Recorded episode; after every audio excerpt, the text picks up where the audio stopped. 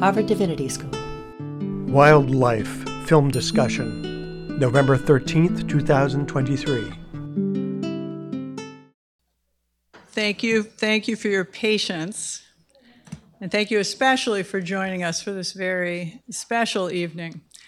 I'm Diane Moore. I'm the Associate Dean of Religion and Public Life here, and one of the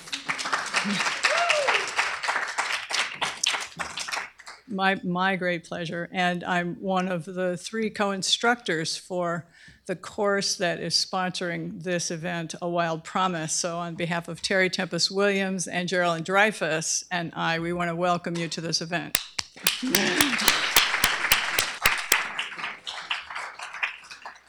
We are incredibly honored to have Kris and Chai with us for this film screening of this extraordinary film. Um, for some of us, I've seen it now three times, and I can't wait to see it a fourth time because every time I see something new in it, it has that kind of depth and that kind of beauty.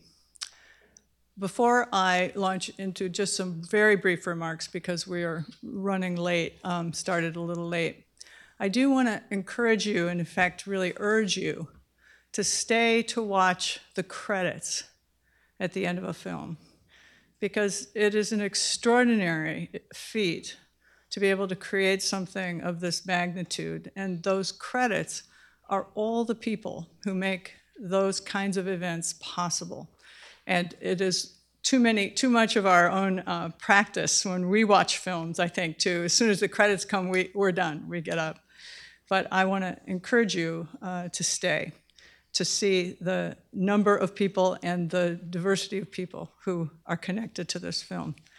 And in a similar way, I must begin my remarks by saying that events like this also take an extraordinary number of people to make possible. So I want to just give a pause, if you will, to really listen to my thanks for the people who have made this evening possible. And I will not possibly be able to mention all of their names, but I have a few I want to honor and recognize. I first want to just give thanks to uh, Susan and Jim Swartz, who, who without, without them, this school might not be here. So we are incredibly grateful for your generosity not just your generosity, but your leadership and your vision for a just world at peace that inspires us all. So thank you so much. I want to thank our interim dean, David Holland, who's at the back of the room, who has to go a little early tonight, regrettably, who is um, doing a Herculean job of holding the fort down during these very tumultuous times.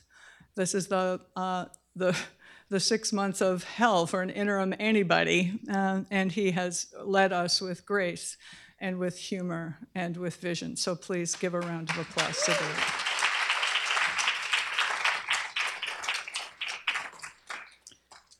And I want to thank some specific people who made pizza happen and made the room happen and made the chairs happen. Sue Ruther is um, an amazing colleague uh, who helps make facilities run almost seamlessly. Bob DeVoe and Robbie is here with our last minute request for this video. Um, and I want to special thanks to you.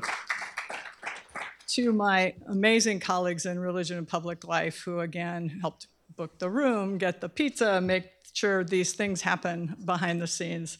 Uh, Natalie Campbell, Rochelle Sway, Tammy Liao, and Reem Atasi. So please, can we give them a round of applause? So there are many things that um, I can say about this film. I, I, I won't say many. I want to say you will see extraordinary beauty, you will see extraordinary courage, you will see extraordinary heartache and heartbreak, and you will see extraordinary grit. What I want to say is that this film is itself a story about how to transform despair into action and despair on multiple levels. And you will see what I mean by that multiple, those multiple levels. But I think all of us who are paying any attention, not only to the challenges, the ecological and earth crisis that we're in the middle of facing and that seems to get worse every day, we can't help if we are open and aware of that and other challenges that we are facing in the world today to feel grief. So the question really isn't should we feel grief, but the question is how do we transform our grief? What do we do with our grief? And how do we transform it into generative action? And this film gives us one story of that kind of transformation. And we are about ready to enjoy and learn from, and I hope be inspired by that story. So I'm going to turn this over now to my dear friend and colleague, Terry Tempest Williams, who has been a, a beacon of light in the face of so many different challenges we face in the world, and an artist in her own right, a beautiful writer, a beautiful poet and someone who has given me personally fresh language about how to transform grief into action that is generative and imaginative. So, Terry, thank you for your partnership and your friendship and for making this happen.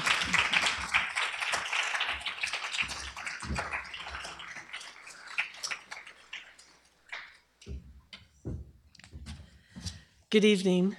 This is so exciting to see all of you here, and thank you for coming to the Divinity School on this beautiful November night um, to really think about wildness and what that means in the fullest sense. Diane, I have to say that as a community at the Divinity School, we are so grateful for your vision and ethical response um, that religion and, and, public life has given to all of us during these hard times, and the kind of empathy and understanding that you have exemplified. And um, astonishing us to be wary of single narratives. So it's an honor to be part of, of this community. And thank you for co sponsoring this event um, with the Constellation Project and to the team that um, Diane mentioned, we could not do this without you. So thank you. I also want to acknowledge our dean, um, who has led with such spiritual depth and understanding in a very difficult time where there are many, many different points of view. And I think we're all learning here what that means um, to hold this, that, and all at once. And also Janet Gyatso, our associate dean um, of faculty and students, Without you, I can't imagine being here. So it's a beautiful place to be. And as Diane has mentioned, we are all so grateful to the Swartz. Um, to Susan, to Jim, thank you for your constant generosity, for your presence, for your commitment to depth and beauty and knowing what we need and why. And you continue to teach us about faith and action.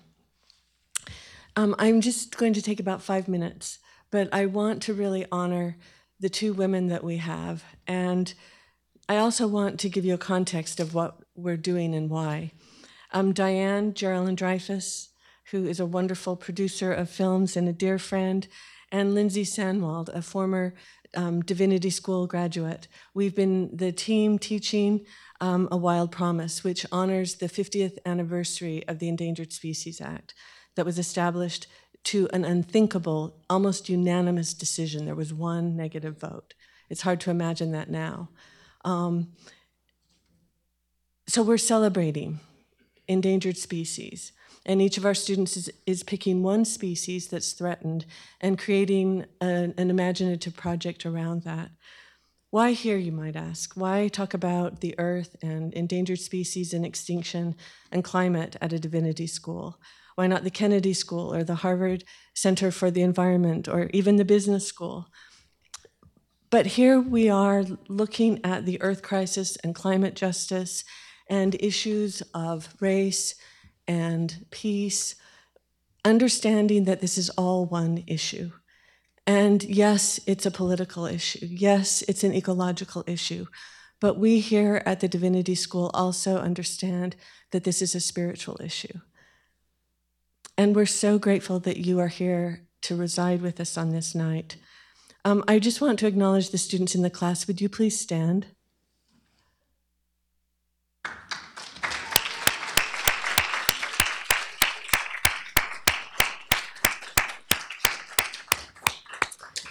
This is why we're really here, because these are the future leaders. And I have been so moved by their depth, by their hearts. We have everyone from the Divinity School here to the School of Business to the School of Design um, public health, education. I could go on and on.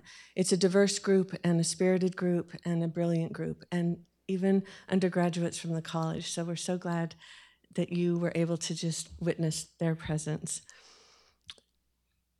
We can change the ending of this story of extinction if we recognize that there is something deeper than hope.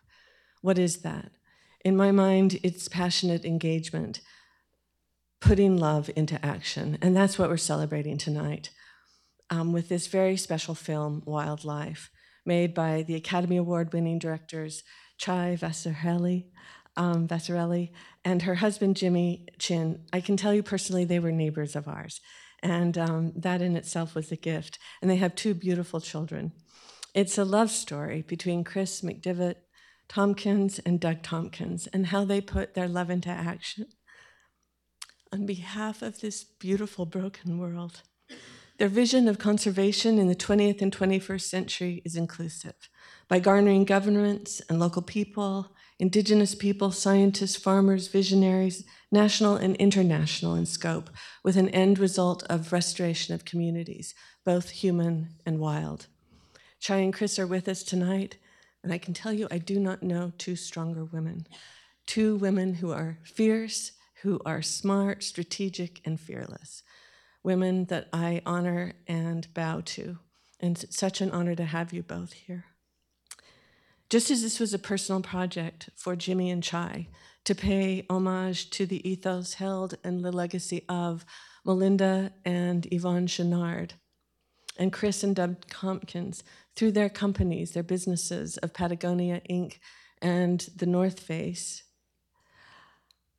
iconic businesses in the outdoor industry. It's important to realize these are people who took their business not so seriously, their recreation very seriously, and the love for the wild was everything. They took their profits and placed them in the service and protection of wild nature. It's been my dream to have Kris Tompkins here with us. To share with us her fire and wisdom. Call it an engaged spirituality, her devotion to wildness. And I view her as part of our extended family. We met in the early 80s when she was the first CEO of Patagonia. She collaborated with the Chouinards in building this business into the world renowned anti corporation, donating 10% of their um, profits to environmental and cultural organizations like Earth First and the Women of Bears Ears. As Yvonne has made it clear, Earth, quote, is our only shareholder. Kris, as you will learn tonight in partnership with her husband Doug Tompkins, co created Tompkins Conservation. And I just brief these facts. What does their impassioned engagement look like in Chile and Argentina? 15 national parks created or expanded, two marine national parks designated, 14 million acres protected on land, and 30 million acres protected on by the sea. Um, Kris is now the president of Tompkins Conservation, focusing on rewilding projects and the restoration and reintroduction of 14 wildlife species, extending to the northeast here to New England, wild New England, um, initiating mountain lions back into the woods.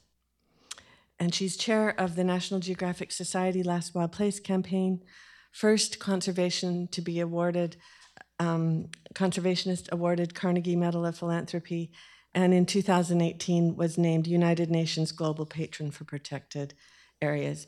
She would hate this, but you deserve it. Um, here's the thing whether she's having a meeting personally with the Pope Pope Francis in Rome, or sharing a meal with George Washington Hayduke, alias Doug Peacock, in Grizzly Country. Kris is a global figure um, in the lineage of Jane Goodall and Wangari Maathai. And lastly, the most impressive thing about Kris is her spirit, how she not only thinks big, but delivers creativity and beauty on her promises. Imagining that a healing grace on behalf of a burning world on a global scale is not only possible, but necessary. That we can create out of joyful collaboration with courage, intellectual and economic rigor, and love. Protecting wildlands means protecting wild lives. Her calling is an embodied activism, heart based, earth based, understanding with humility that we as human beings are only one species among many. Welcome. And Chai, a woman who also thinks big and delivers powerfully in the world of documentary films and now feature films, focusing with her husband. And I, as I said, they have two beautiful children the epic adventurer extraordinary Jimmy Chin. Um, films that embody the edge of what the human body, spirit, and mind are capable of, as illustrated in the epic 2019 film Free Solo, um, that won the National Academy or the Academy Award following the climber Alex Honnold, as you remember, um, in his free climb on El Capitan in Yosemite. Or the documentary Meru, about chronicling the first descent of the shark's fin in, the, um, en route to Meru Peak, Meru Peak in the Indian Himalayas. It won the Sundance Audience Award for Best Documentary in 2015. Or The Rescue, that maybe you saw, produced by um, National Geographic on the Thailand cave rescue in 2018 that saved a young soccer team from drowning in an underwater cave. These are not small topics. This film um, won the 2021 Toronto, Tor- Toronto International Film Festival, the People's Choice Award. And most recently, Chai and Jimmy directed the feature film Nyad, which is receiving rave reviews. I just watched it two nights ago. With the long distance swimmer Diane Nyad, who crossed the Atlantic from Cuba to Florida, starring Annette Bening and um, Jodie Foster, both giving beautiful performances. Once again, they are showing us what it means to be human, what we are capable of if we put our whole selves into our dreams with great heart and teamwork. Chai is a graduate of Princeton University. Her perceptions are razor sharp with an intensity equal to the subjects of her film. She makes us believe that we can do better and gives us muscular stories that transform fear into triumph. We are so honored to have you both. Please welcome Chai as she introduces this incredible film.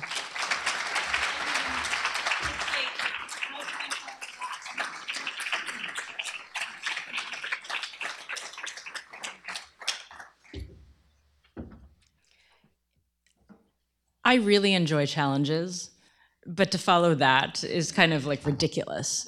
Um, Terry, Geralyn, Diane, thank you so much for having us. Um, it's really meaningful, and it's also, you know, given these really complicated times we're in, it's especially powerful. To, I mean, for me, like as a filmmaker, I, I keep on kind of banging my head in the wall, being like, I do something that's trivial. It seems trivial, especially when they're like mortal lives. Like the, the stakes are mortal right now, be it from climate change to what's happening in the Middle East. Like it's just, and it's complicated and it seems really hard to see your way through.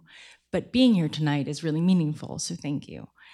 And so I make films with my husband, Jimmy Chin.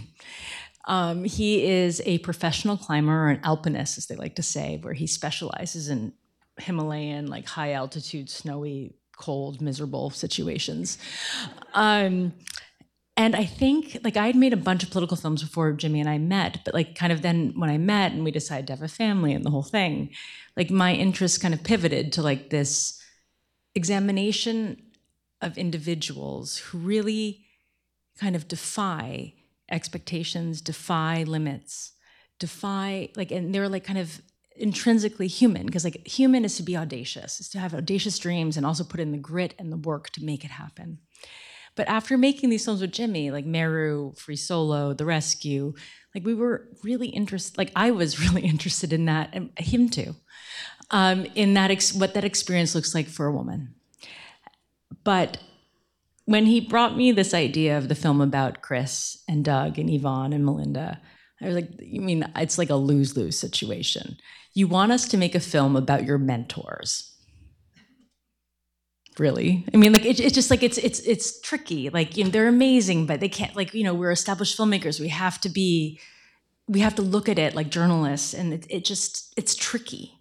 But as we kind of like as I began to learn more about Kris, because I'd never met Doug Tompkins, um, Jimmy had, and spent a lot of time with him, and this is the first film I had ever made about someone who'd passed. And but as I got to know Kris, I was like, it's like they are taking risks. We can take this risk, and because like Alex, like the like Jimmy Conrad in Meru, like you know the divers and the rescue, but probably more importantly, because like Kris is now a steward for humanity um, with her with her land conservation, her environmental work. Like it, it was critical, and this was a story that could be about a woman who finds her voice, even if it's later in life, even when it's like I don't know, when you've really experienced the worst personally. And it's also a celebration of love, and may we all feel like I always like I always think about it being like if only we're all lucky enough to experience that sort of love. Um, so anyway, enjoy the film. We're here afterwards to talk about it. Um, and thank you for having us because it's it's just a really meaningful moment. So thank you.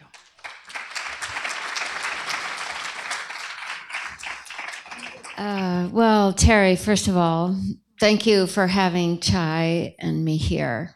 Um, I would never have gotten into Harvard. and our family, a lot of them went to Stanford, and I would never have gotten in there either. and so um, all of our archives are now going into Stanford University. So it's a great family joke that if you just sit out for two generations, all sorts of things come around. Anyway, um, I hope you enjoyed the film. I think it's really important for me to say at the top that it would never have occurred to us to do a film when Doug was alive, nor after he was gone. And then um, Jimmy started coming down and filming most of what you've seen. And I always wondered, why are you doing that? You're doing all these other films, you guys are busy. And then slowly um, it evolved that, especially when the parks were going to be donated, and um, he and Chai, with tremendous gratitude, I can tell you there would be no film about us at all were it not for these two, because they would and are the only people we would ever want to work with. Um, my hope for the film was just we didn't want it. I didn't want it to be too sweet because Doug and I were never all that sweet. So, um, you know, it goes to to Chai and um, to Jimmy. Of course, he's not here tonight, but I don't know if you want to say anything. Thank you, Kris, and thank you, Terry and Geralyn. I just want to like credit Jennifer Ridgeway. Um, so Rick Ridgeway's, uh, who's in the film and who's like one of Jimmy's like original mentors and a very dear friend.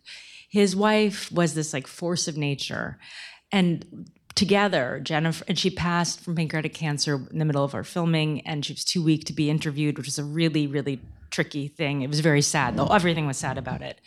But together, they convinced us to make the film despite the great pressure that both Jimmy and I felt to get it right. And, you know, I don't know, every time I watch it, I just think of Jennifer. And I'm so grateful. Like, yeah. So I think this really should be a conversation. And if anybody has any questions or really anything to ask or to say, I'm delighted. Um, we're very transparent people, and um, any subject is is welcome. If anybody wants to start off. inspiring film. Thank you. Uh, my question about is about the loss. I, am sorry that you um, about your loss. The way you came back from it, and where you talk about the choice you had. You can go one way or the other. And you decided to go one way. And it almost feels like you discovered yourself and all you had to give. And it feels like you keep you came even more alive in your own life and in how you contributed to the world. I wonder what you'd like to share about how to learn from loss and be more of yourself. Well, I could start by saying that if you talk to anyone in our family, they would say, I have never been any different. Everyone, the word that they use is relentless, even as a as uh, a youngster. So, um, I think grief is like learning a new language, and and you know we grieve about what's taking place in the Middle East now. We grieve what's taking place in so many places in the world. So no one has the has uh, gets out of this this life without some some form of grief. And when Doug died I think it was shocking because I thought we would always die flying actually. No because we were flying in these territories high winds always lousy. So they were out doing something that they'd done a thousand times in conditions so tame compared to what they might have been. So it was shocking, but also we were starting to think, oh, what shall we be when we're incredibly old? And I think the grief was wrapped around more imagining a life without him in is it a life I wanted? Was I interested in it? And so you that's that was the form that it took for me. But I think we've all been around uh, moments of tremendous loss in many different forms, as I said, and and I think everybody steps up to it in their own way, depending on their do they believe in all the gods? Do they believe in one God? Do they do they hear, you know, John Muir, his cathedral was nature. And that has a big part of um, how you, I- I don't think you ever get rid of it. I think you start wearing it around like a coat. It goes with you. And that's incredibly, um, makes you so strong. You know, it's like samurai steel. You fire it up to the highest temperatures that you can, and out of that came those swords that were very hard to split. And I think that um, when you when you look, you seek out a life that has inherent problems, challenges to it. You do have to be ready for um, the outcome. I mean, if you look at Jimmy's other films, and maybe there are a lot of people in here, whether you work with Doctors Without Borders or you're an alpine climber or whatever it is, you you're willing to risk things to have a life that is ill defined usually, but you know that the out there is your north, whatever it is. And then you, I think you accept things. Long answer, sorry. I've started to think of it like that word, and I can't remember the word, and someone here probably remembers, is that Japanese pottery, where when you break it and you use the gold, and it becomes even more stronger and more powerful and probably more beautiful. Yeah. First of all, thank you so, so much for your work. It's just, it's a gift to all of us on the whole, in, in the whole world. So really, really grateful. Thank you so much for that. And um, I just wanted to ask a little bit more about. Um, it, it, it was mentioned, but the restoration of all the wildlife. How did how did you do that? Like, how did you get all these scientists? And I mean, and did it did that happen start to happen while Doug was still alive, or was is that more recently? But just tell us more about that. That's just like Yeah. such an amazing part of it. Well, when we our first park was Pumalín Park. This is the temperate rainforest, million acres, and impenetrable, no logging. Uh, as far as we know, nobody was missing.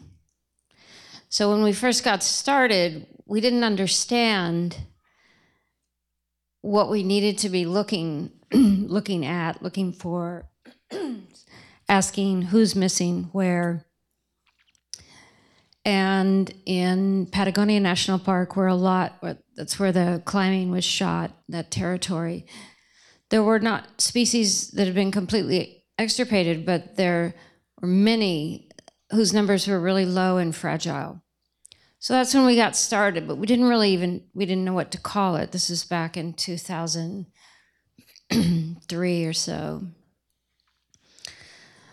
But when we we bought our first terra, uh, 150,000 acres in Iberá, in the wetlands, those vast subtropical flatlands.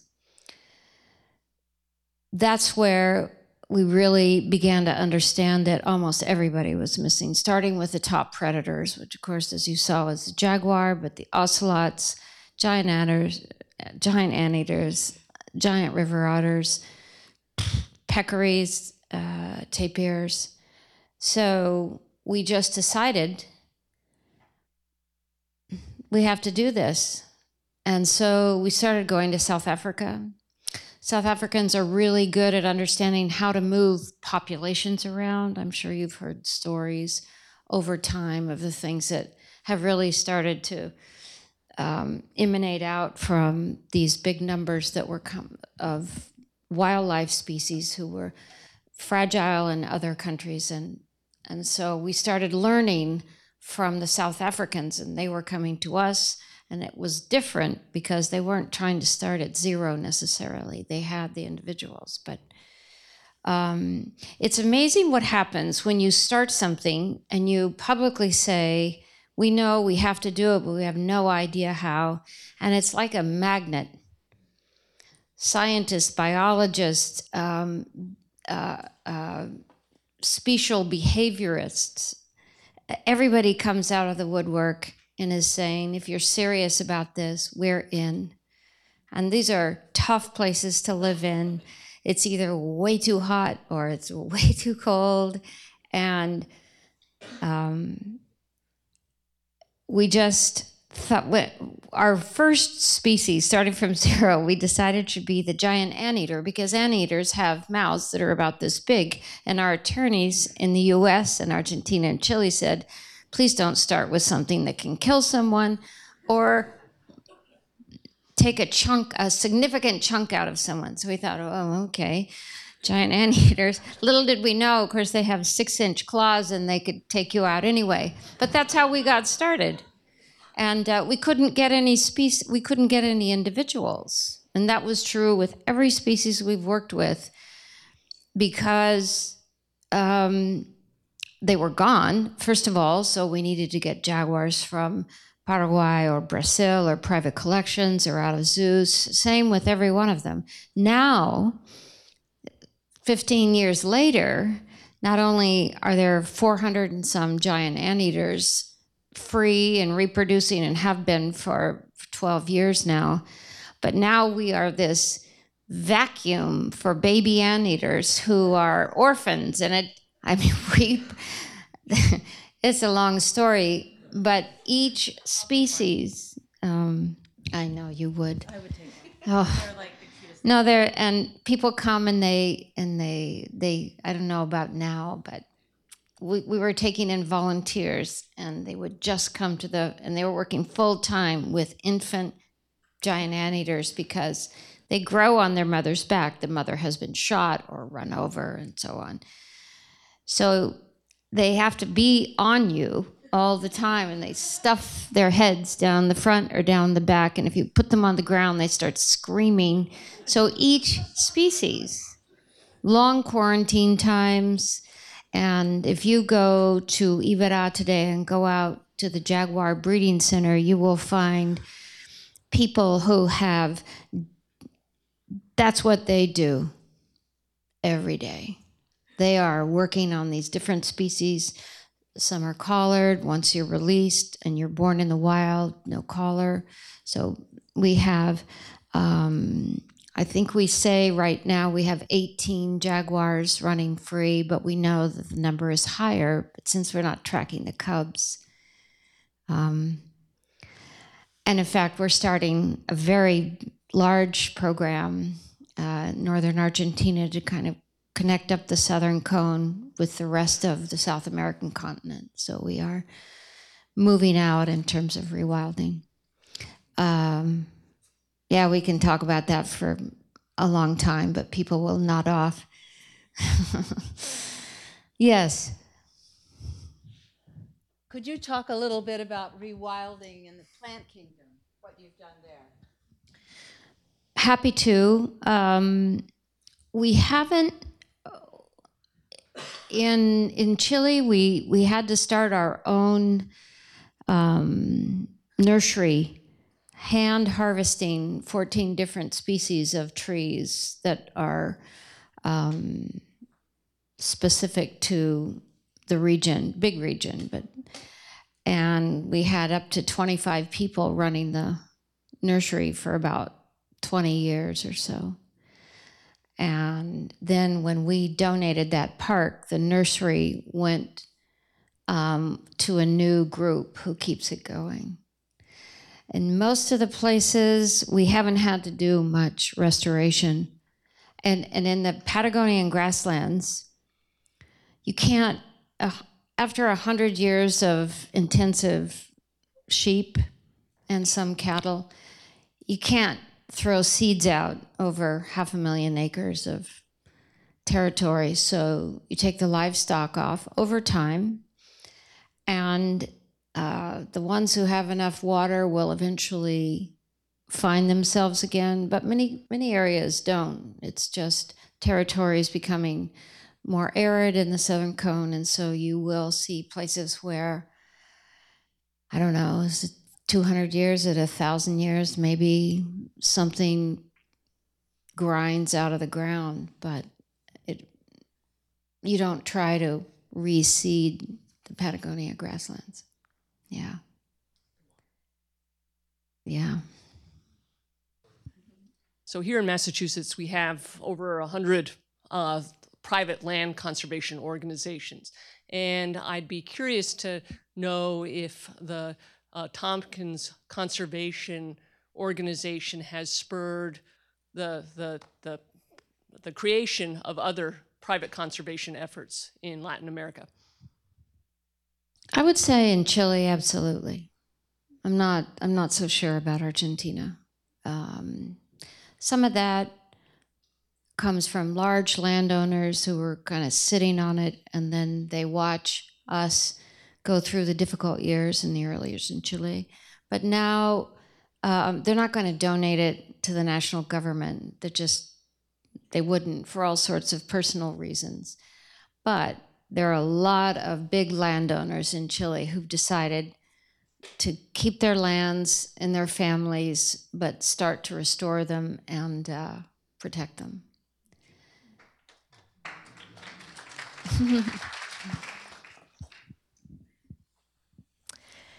Well, first of all, thank you so much, Kris, for your incredibly important work that you're doing. And thank you, Chai, for such a beautiful film.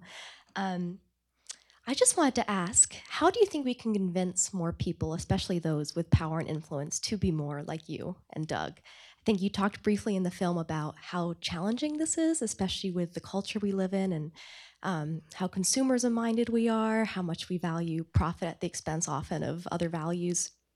And I guess I'm just wondering if you have any more thoughts about how it might be possible to push this culture and work with people to get them to change their minds. And is there hope? Uh oh. okay. Um, I'm a child of the 60s and 70s. I'm 73 years old. So we grew up at a great moment.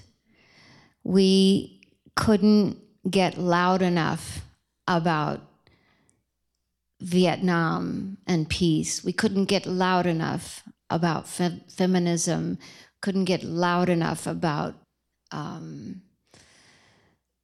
uh, atomic energy, things like that. And then I think things kind of got quiet for a couple, at least a generation. Not not everyone, and I don't, not trying to start a fist fight here, but I will say, um, whether it's Greta and other young people, I, I would think about your age, that is interesting.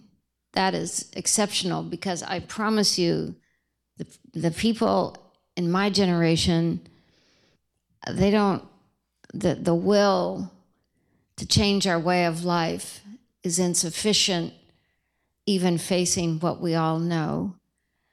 So I count a lot on you guys, and you you have to find the strength to stop abdic not you, but in general around the world, we are abdicating our future. Definitely your future. And I think about that and I think, why why do we do this over and over and over again as a species? Um, I think you have to ask more. Each one of us has to ask more of ourselves. I think we have to ask more of one another. I think that I get asked a lot about hope. And I really don't, I've come to dislike the context of the word hope. Everybody says, do have hope, as if you, if you have hope, then I'm going to feel better about things. But I think hope, you have to work for hope. You have to deserve having hope. And if you're sitting at the sidelines and feeling badly about what's going on, whether it's in in um, in nature or in in every continent around the world now, in in cultural and social ways, um, you have to fight for these things because if in the absence of that, you are deciding that having hope or imagining an extraordinary future is out of your hands. And if you really believe that, it will be out of your hands. Forget about trying to fit in. Forget about being popular. Forget about being on the right side of things. Wherever one's going to school, it doesn't matter. It doesn't matter what your your family says. Your you have to decide at a much younger age today than we had to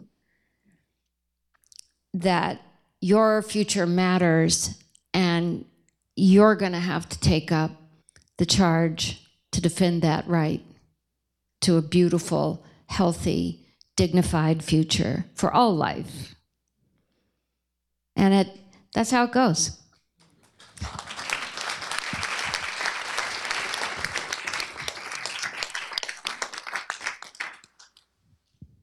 Um, yeah, Chai, Kris, big fan, different reasons, but um, uh, my question for you, Kris, is, you know, in the film you talk about um, the challenges with sort of the communities, governments, military, with trusting you all, and in you know, the film also kind of says that when Doug passed, that kind of changed changed the attitudes and but I've got to assume that there was a lot more to that, a lot more, you know, work that had to go on to to get these people to kind of come around and, and trust. And so I was just wondering if you could speak more to that.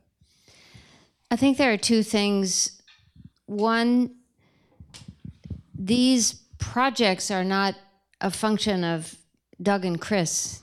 There are hundreds of people working on these projects, still are, in Chile and Argentina, and we were the exceptions. We were not Chilean and we are not Argentine. So uh, that's one thing. They made these parks.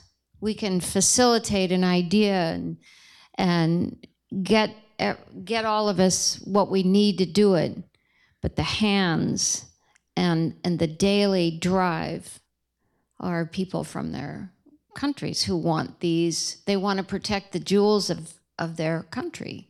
So that's one thing, teams. Second thing is, you can't do anything unless you start with the local people who are in these territories, because they are the geniuses of the place. How do we know where Huemul deer should go back in in, in the Patagonia region, or that it, name anything that is relevant to understanding a situation and certainly the territory? And it has to come from the people who've been there, and that is that is their home. So when we decide, when I decided to go for it and donate everything, which at the same time we were donating Iberá National Park in Argentina, but that the story was just too wide to try to make sense of it. That's everybody. I mean, I may have decided that this was the moment, but that's has to do with politics, taking the temperature of of everything that these that these projects imply, and then it's everybody rowing on the same oar, and I mean that in every deep sense of the word. You can't do this. It's not enough to just have an idea. And the only reason you can realize this stuff is that because you have these team members, many of whom I still work with after all these years. And um, one of them's right here. She, Luli is one of the leaders of Argentina.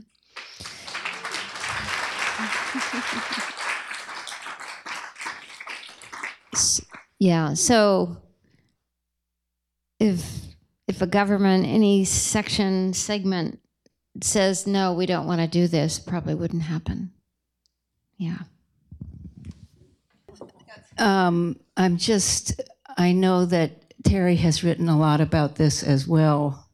The way, no, for both of you, I'm interested in your thoughts about ownership.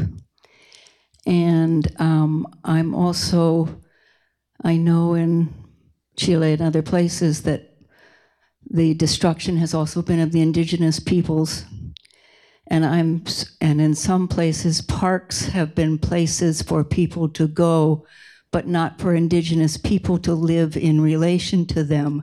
So i'm kind of curious about the indigenous communities with in the places that you've been and how you think about that. Well, it's impossible not to think about it because it's in, it's, it's, you can't separate out human history and conservation in the 21st century. It's very difficult to try to make sure that you're um, honoring all points of history we are now working in a territory down on uh, the Straits of Magellan, and there are three um, indigenous communities down there. Three, yeah, and within one community there are 16 different variations of that of the Kaweshkar people, the Yaganish people, and the Selk'nam. So they are a part of designing these territories we we have never bought anything with anyone living inside.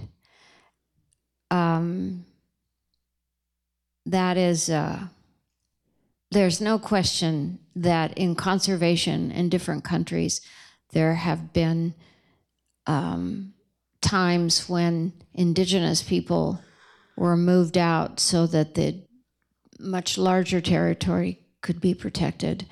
And I, I think that is um, uh, a way of looking at life with a big L that has changed deeply. In our case, we just haven't had those circumstances until really exactly where we are now in, in the bottom of Chile.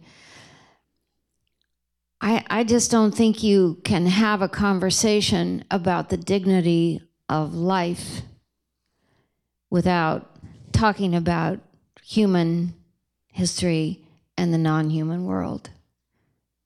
I, uh,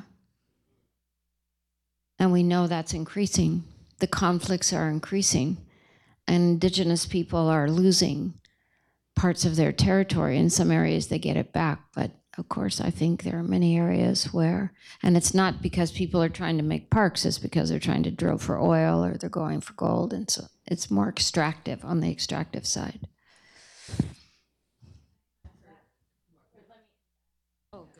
So there's a passage in the film about this question, and it was like so complicated and hard to kind of quantify. But basically, you know, one of the things that really impressed me about Doug and Kris and what they were doing is that in one of the parks in Parque Patagonia, there was there were about hundred homesteaders who were indigenous, right, partly indigenous, and the issue was that the the Chilean government wouldn't give like had never issued titles to the land because they wouldn't recognize them, but these families were stuck then because they desperately wanted to move because of the economics of cattle farming and the economics of the of working the land, which was not like it really was very bad. But this was the their only livelihood. And so like kris and doug went family by family and hired the lawyers to do the work to create the titles to the land so that they could legally sell it because they wanted to and like this is again like one of those details when you make a film you're like this is 35 minutes worth of time on screen. But it's like it's it's essentially it's so essential it's very important because it talks about different ways of approaching this question which is which is urgent and it's vital and it's ethical. So anyway so we tried our best. Like it's it's six minutes so you know.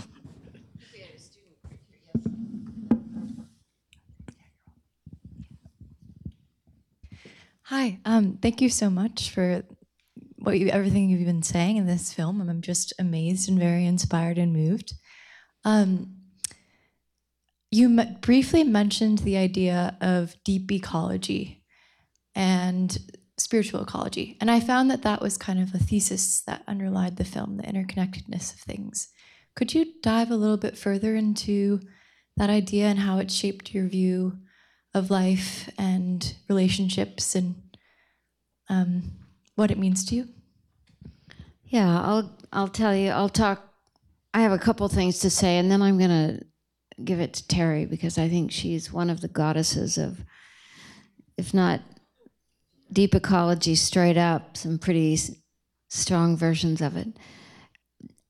The the idea of deep ecology came from the Norwegian philosopher specialized in Spinoza, um, who wanted to kind of synthesize down, as you do when you're studying different philosophers, you're trying to get down farther and farther to the essence of something. And Arne, who was a great friend of ours, he, he said this if all life has intrinsic value,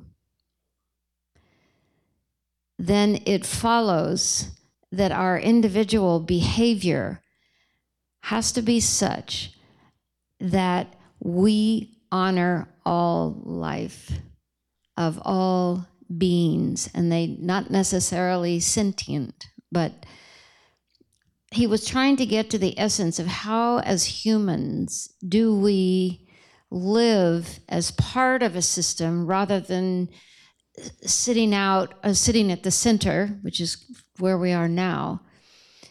And that's where deep ecology, he, he didn't want it to be a shallow ecological argument. He wanted it to be a philosophical argument with depth. And um, that's kind of where it comes from. Nope. All right.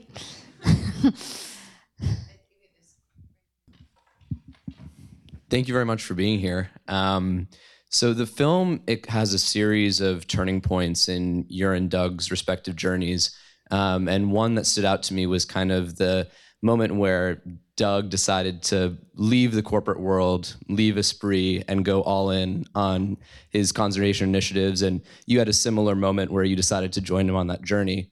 Um, I'd love to hear your perspective on the psychology of that decision to go all in and focus on ecology um, versus perhaps you know the Patagonia approach of anti-corporation and using business to make a change versus you know solely dedicating yourselves to conservation. Well, in Doug's case, I think he's pretty clear in the film. He he was definitely right in the center lane of some of the most consumptive kind of throwaway fashion. It was fabulous. We all, of course, wore it in the 80s. and so he really did take uh, he he was living this kind of a life in two lanes. One was heavy fashion and and architecture and and everything was fabulous, but he was also an extreme kayaker. He was an alpinist, uh, etc. et. In my case, um, I, I just had my 51st anniversary at Patagonia. So, and I actually never left. I stepped away as CEO, but I've been the trustee for the family and the and the business until they gave it away last September. Um, and I'm still on the board and so on. I, I, I have come to think that our deep roots, our family roots, the root system at Patagonia, deep friendships, they make you so strong. I think this is why some of us feel so comfortable flinging ourselves out into these um, extreme situations, um, geographically very, uh, you know, thousands of miles away from everyone. And I've come to think that, uh, at least in in the people I know,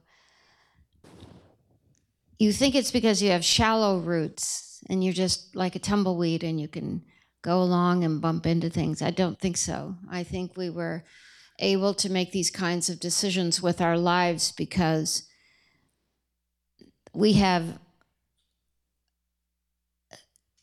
love and and support and and these histories together that are unfailing.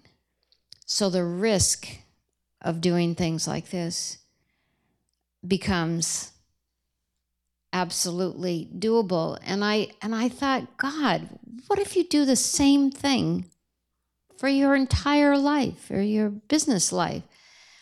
At the end of the day what do you have to lose if i had gone down there and we fought like cats in a bag as edgar says and and worst case i could be back in new york city or california the next morning and i could always i, I was never worried about um, I, what scared me more than anything is imagining that at 30 years old or 40 years old, I could tell you what my life was going to be.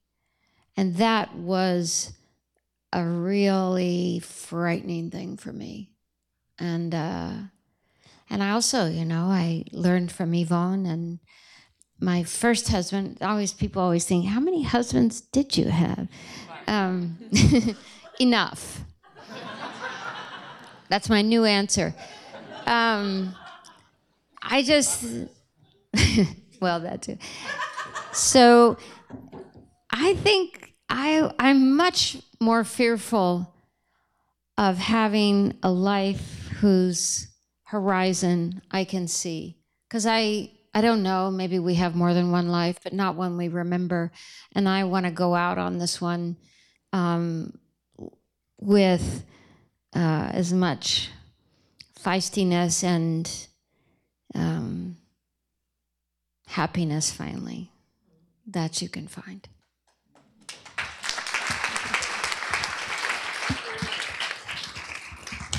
Let's thank both Chai and Kris and you and Geraldine for this beautiful evening.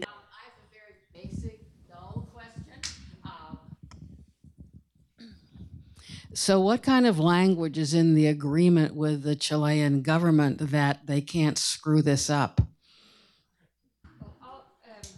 It's complicated. Yeah.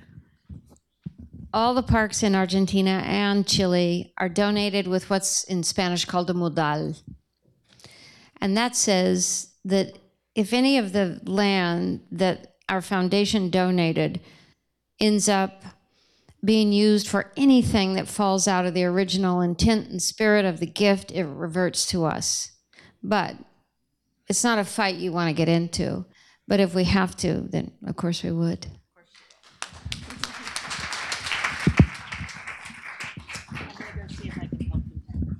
Hi, uh, thank you all so much. Um, and thank you for opening this event to the public. I'm actually not a student here and have no affiliation with Harvard, but I'm so grateful to be here. Um, and my question is about women. I look at this stage of women whose art and work has inspired and motivated me for so many years. Um, and I wonder how, uh, Kris, you found a sense of sisterhood in work that, uh, well, really for all of you, um, can be very male dominated and I assume very isolating at times. I have never, I grew up in a family where the expectation for the boys and the girls was completely the same. Yvon actually preferred to work with women because we're better communicators than, you know, the other, you know, whatever's happening. And um, I was just one of the extraordinarily fortunate women, girls, women who never had to face that. I remember, um, gosh, in the early 90s, before I retired, Time Magazine was doing this big article on the glass ceiling for women, and they came out to Ventura to interview me. And I was a lousy participant because, which I regret today, I was such a knucklehead. I, I was trying to express my experience as a female in business and in life, in sports. I was a ski racer, da da da.